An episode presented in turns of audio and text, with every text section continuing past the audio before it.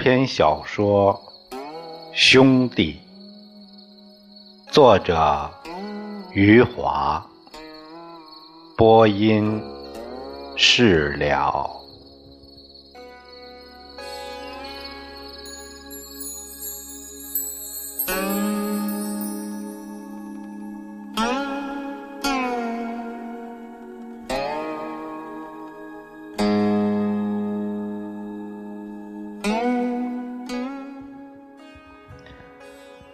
很多人都从李光头那里了解到了林红屁股的秘密。赵诗人也不甘落后，他当然不会放过李光头。他找到李光头的时候，别说是三鲜面了，就是一碗阳春面，他也不愿意请。虽然他压着李光头游街，让李光头臭名昭著，但也是他一手成就了李光头的五十多碗三鲜面，一手成就了李光头的满面红光。他觉得。李光头应该是饮水不忘掘井人。赵世仁拿出县文化馆出版的油印杂志，露出李白的表情和杜甫的眼神儿翻到他诗歌的那一页，向李光头炫耀他的作品。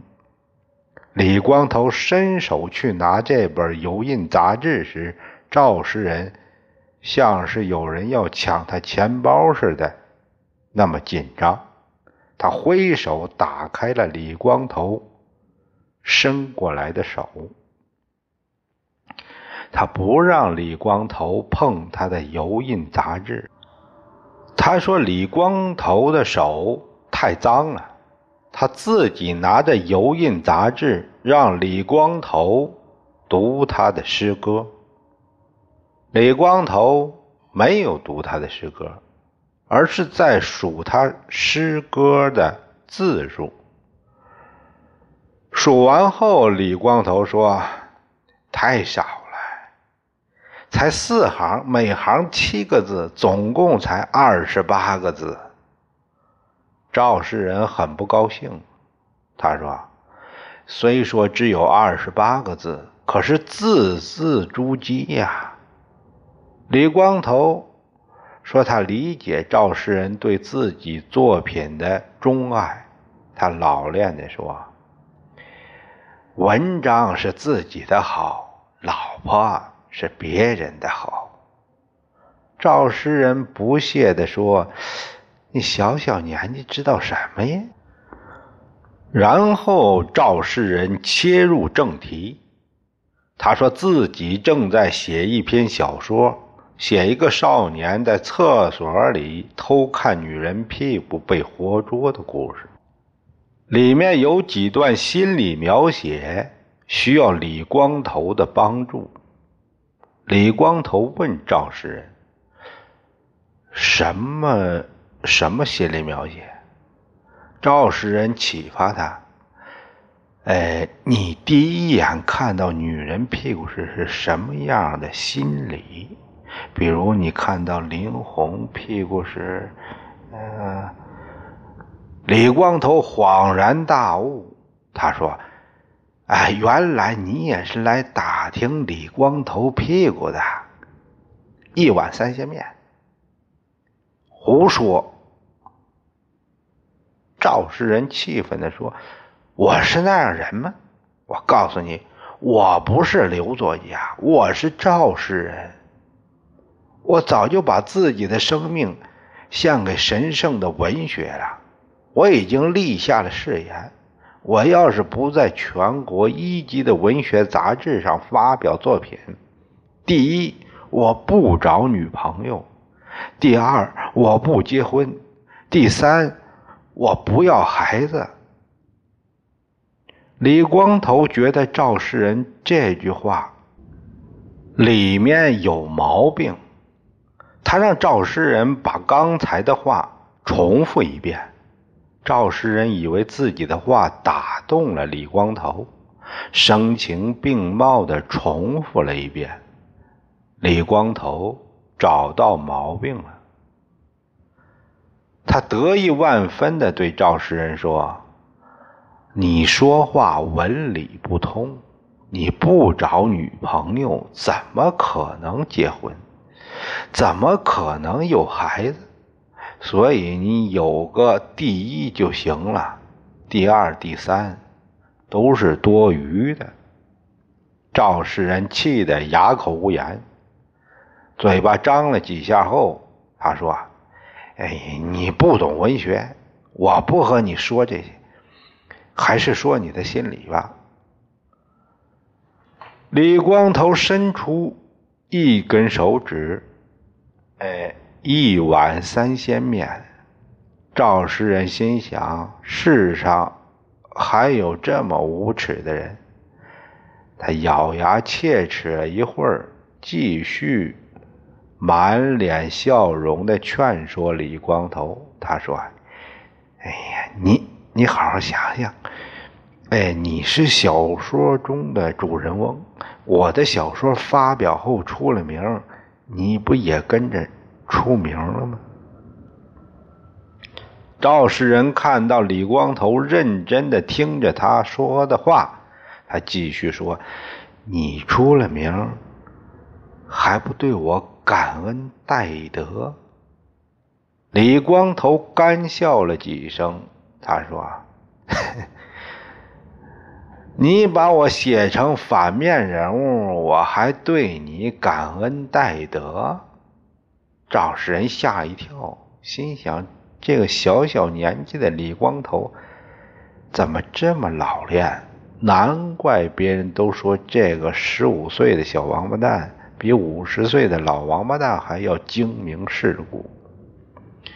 赵世仁努力的微笑着说：“小说结尾时，少年改邪归正了。”李光头对赵世人的小说一点兴趣都没有，他伸出一根手指，斩钉截铁的说：“一碗。”三鲜面，不管是我的心里还是林红的屁股，都是一碗三鲜面。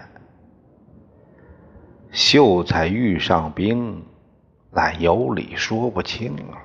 赵世仁仰天长叹，然后心疼不已的说：“哎，好吧。”赵世仁和李光头。来到了人民饭店，李光头吃着赵世仁买单的三鲜面，开始说起自己当时看到女人光屁股时的心理。他说他当时是浑身发抖。赵世仁说：“这是身体，你的心呢？”李光头说：“心也跟着一起抖啊。”赵世仁觉得李光头说的好，赶紧在笔记本上记下来。接下去说到林红的屁股时，李光头擦着三鲜面吃出来的满头汗水和满嘴鼻涕，回忆了很久之后说：“哎，不抖了。”赵世仁不明白，他问。为什么不抖了？哎，就是不抖了。我看到林红的屁股后，完全被迷住了，什么感觉都没有了，只有屁股，只想看得更多、更清楚，什么声音都都听不到。要不你，你进来时，我怎么会不知道呢？哎，有道理。赵世仁两眼闪闪发亮，这就叫此处无声胜有声，这可是艺术的最高境界呀。接下去，李光头说到林红紧绷的皮肤和微微凸起的尾巴骨时，赵世仁呼哧呼哧喘上粗气了。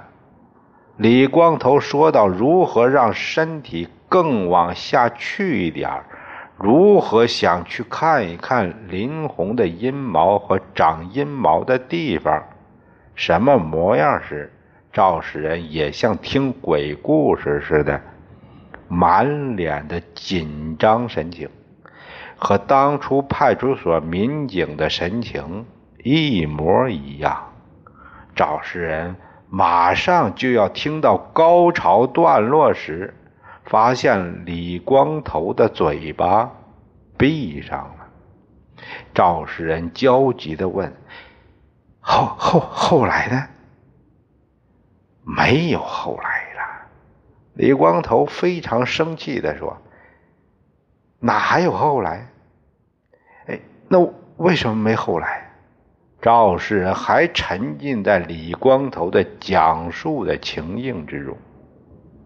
李光头敲着桌子说：“就是在这关键的时候，你这个王八蛋把我揪上去了。”赵世仁连连摇头，那无限惆怅。他说：“我这个王八蛋要是晚进去十分钟就好了。”十分钟，李光头低声叫道：“你这个王八蛋晚进十秒钟都成了。”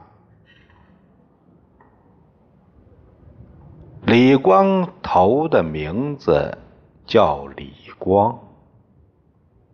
他母亲为了省钱，为了一年少付几次理发的钱，每次都让理发师给他推个光头。于是，这个叫李光的孩子，还在蹒跚学步的时候，就有了这个“李光头”的绰号。从小到大。别人都叫他，连他母亲都叫他李光头了。他母亲叫他李光的时候，常常不知不觉的滑了过去，哎，多叫出来一个头字。后来干脆就叫他李光头了。哪怕他的头发长出来像草垛一样乱蓬蓬。别人还是叫他李光头。李光头长大成人以后，心想：反正有没有头发，都是个李光头，干脆给自己弄了个正宗的光头。当时的李光头还不是我们刘镇的巨富，还是我们刘镇的穷小子。他发现保持一个正宗的光头。不容易，要比留上头发的人多花一倍的钱。为此，他到处炫耀。他说：“做个正宗的穷人，开销也大呀。”他的兄弟宋刚每个月也就是理一次头发，他每个月起码两次去理发店。让理发师手握一把明晃晃的刀，像是刮胡子似的，把他的脑袋刮了又刮，刮的像绸布那样光溜溜，刮的比那把刀还要明晃晃，才刮出了一个正宗的李光头，一个名不虚传的李光头。李光头的母亲李兰是在儿子十五岁那年离开人世的。李光头说，他母亲是个爱面子的人，女人，说他父亲和他自己都是个不要脸的东西。李光头伸出一根手指说：“丈夫是杀人犯。”儿子也是杀人犯的女人，这世上可能还有几个丈夫在厕所里偷看女人屁股被抓，儿子在厕所里偷看女人屁股也被抓。这样的女人，世上只有她母亲一个了。那年月，很多男人都在厕所里偷看女人的屁股，很多男人都平安无事。李光头偷看时被他们活捉了，还被他们游街。李光头的父亲偷看时掉进了粪池，淹死。李光头觉得他父亲是世上最倒霉的人。看一眼女人的屁股，丢了自己的性命，这是货真价实的赔本买卖。就是丢了西瓜捡芝麻的买卖，也比他父亲的上算。李光头觉得自己是七次倒霉的人，他也就是做了一笔拿西瓜换芝麻的买卖，谢天谢地的事。他保住了性命的本钱，李光头后来用五十六碗三鲜面扭亏为盈，这叫留得青山在，不怕没柴烧。李光头的母亲没有青山，没有柴，这父子两个人的倒霉，最后全堆到了他身上。清白无辜的李兰就成了世界上最倒霉的女人。李光头不知道他父亲那次看到了几个屁股，根据自己的经验，可以断定，他父亲的身体当初放进去太深了，他一定是想看清楚女人的那些阴毛。将自己的身体逐渐下探，他的两条腿差不多都腾空了，他全身的重量都抵押在两只手上，他的手紧紧抓在了屁股坐的木框上，那地方有无数的屁股坐过了，那地方被磨得亮晃晃、滑溜溜。这个倒霉的人很可能看到了他梦寐以求的阴毛们，他的两只眼睛肯定瞪得像鸡蛋一样圆了，粪池里的恶臭肯定熏得他眼泪直流，流出的眼泪肯定让他的眼睛又痒又酸，哎，那时候他肯定还舍不得眨一下眼睛。激动和紧张让他手上渗满了汗水，汗水让他抓着木框的手越来越滑。就在这时候，一个身高一米八五的男子一边解着裤子上的纽扣，一边急匆匆跑进了厕所。他看到厕所里空无一人，只有翘起的两条腿，他吓得大叫一声。这一声撞见了鬼似的惊叫，把李光头全神贯注的父亲吓得魂飞魄散，双手一松，一头栽进泥浆似的又厚又黏的粪池里。泥浆似的粪便，几秒钟的时间就塞满了他的嘴巴和他的鼻孔，紧接着又塞满了他的气管。李光头的父亲就这样活活的被憋死了。这个失声惊叫的男人就是宋刚的父亲宋凡平，后来成为了李光头的继父。当李光头的亲生父亲一头栽进粪池以后。他的继父站在那里，惊魂未定。他觉得自己只是眨了一下眼睛，那两条翘起的腿一下子就没了。他的额头渗出了密密麻麻的冷汗。他心想：难道大白天还有鬼了？这时候，隔壁女厕所响起了尖叫声。李光头的父亲掉进粪池的那像颗炸弹，把他们的屁股溅满了粪便。他们吓得跳了起来，回头往下一看，看到粪池里有一个人。接下去是一片混乱，几个女人像夏天的知了一样叫个不停，引来很多男群众，也引来很多女群众。有一个女的忘了穿上裤子，就跑到厕所外边。她看到男群众都在。如饥似渴地看着自己，哇哇哇叫着，又逃进了厕所。屁股上溅满了粪便的几个女人发现他们带来的纸不够用，就央求外边的男群众帮他们多采些树叶。几个男人立刻爬上一棵梧桐树，将上面宽大的树叶席卷了一半。再让一个闻讯赶来的姑娘送进去，几个女人就在里面翘起几个屁股，用梧桐树叶将溅在屁股上的粪便擦了又擦。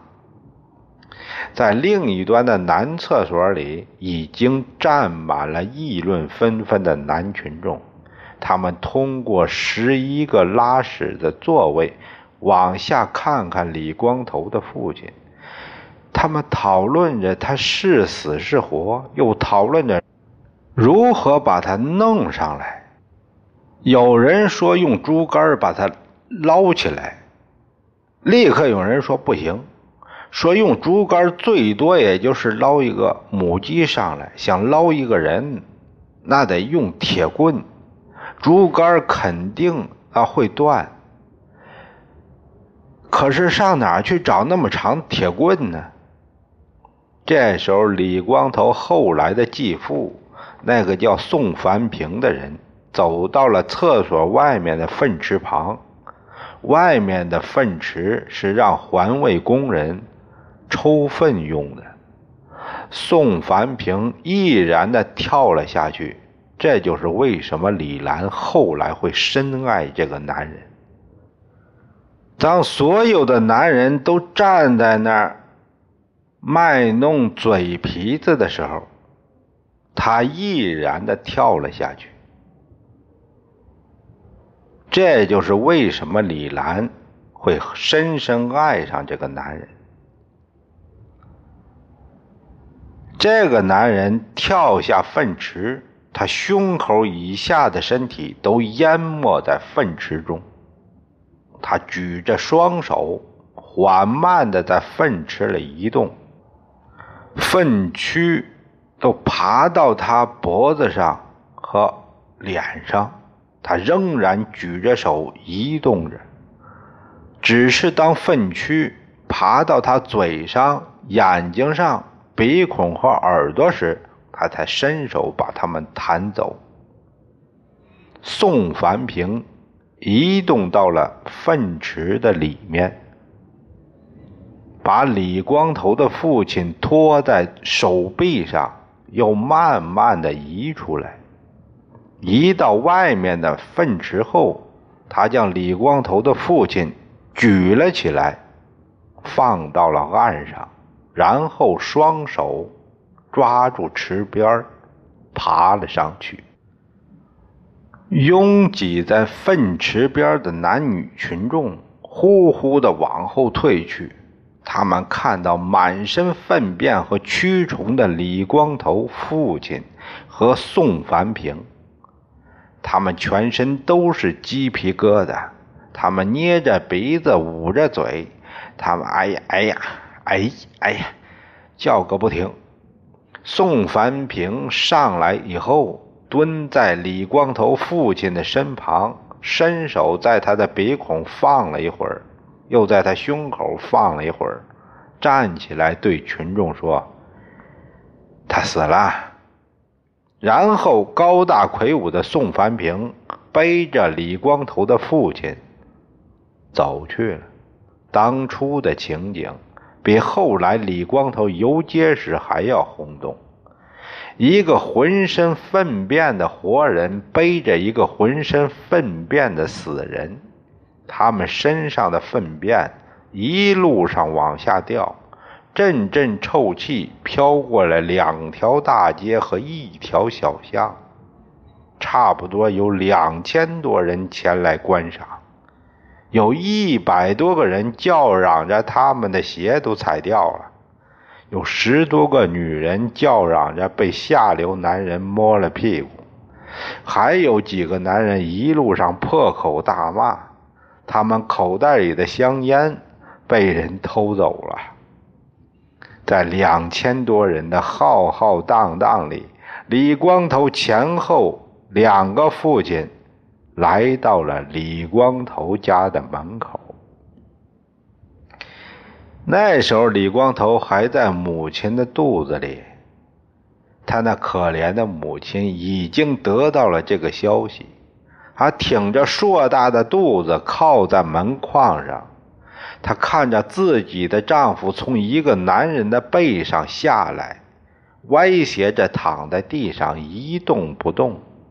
她看着死去的丈夫，好像是一个陌生人躺在那里。他的眼睛让人觉得空荡荡的，里面什么都没有。突如其来的打击让她像个假人似的站在那里，他分辨不清此刻发生了什么，他甚至都不知道自己正站在门口。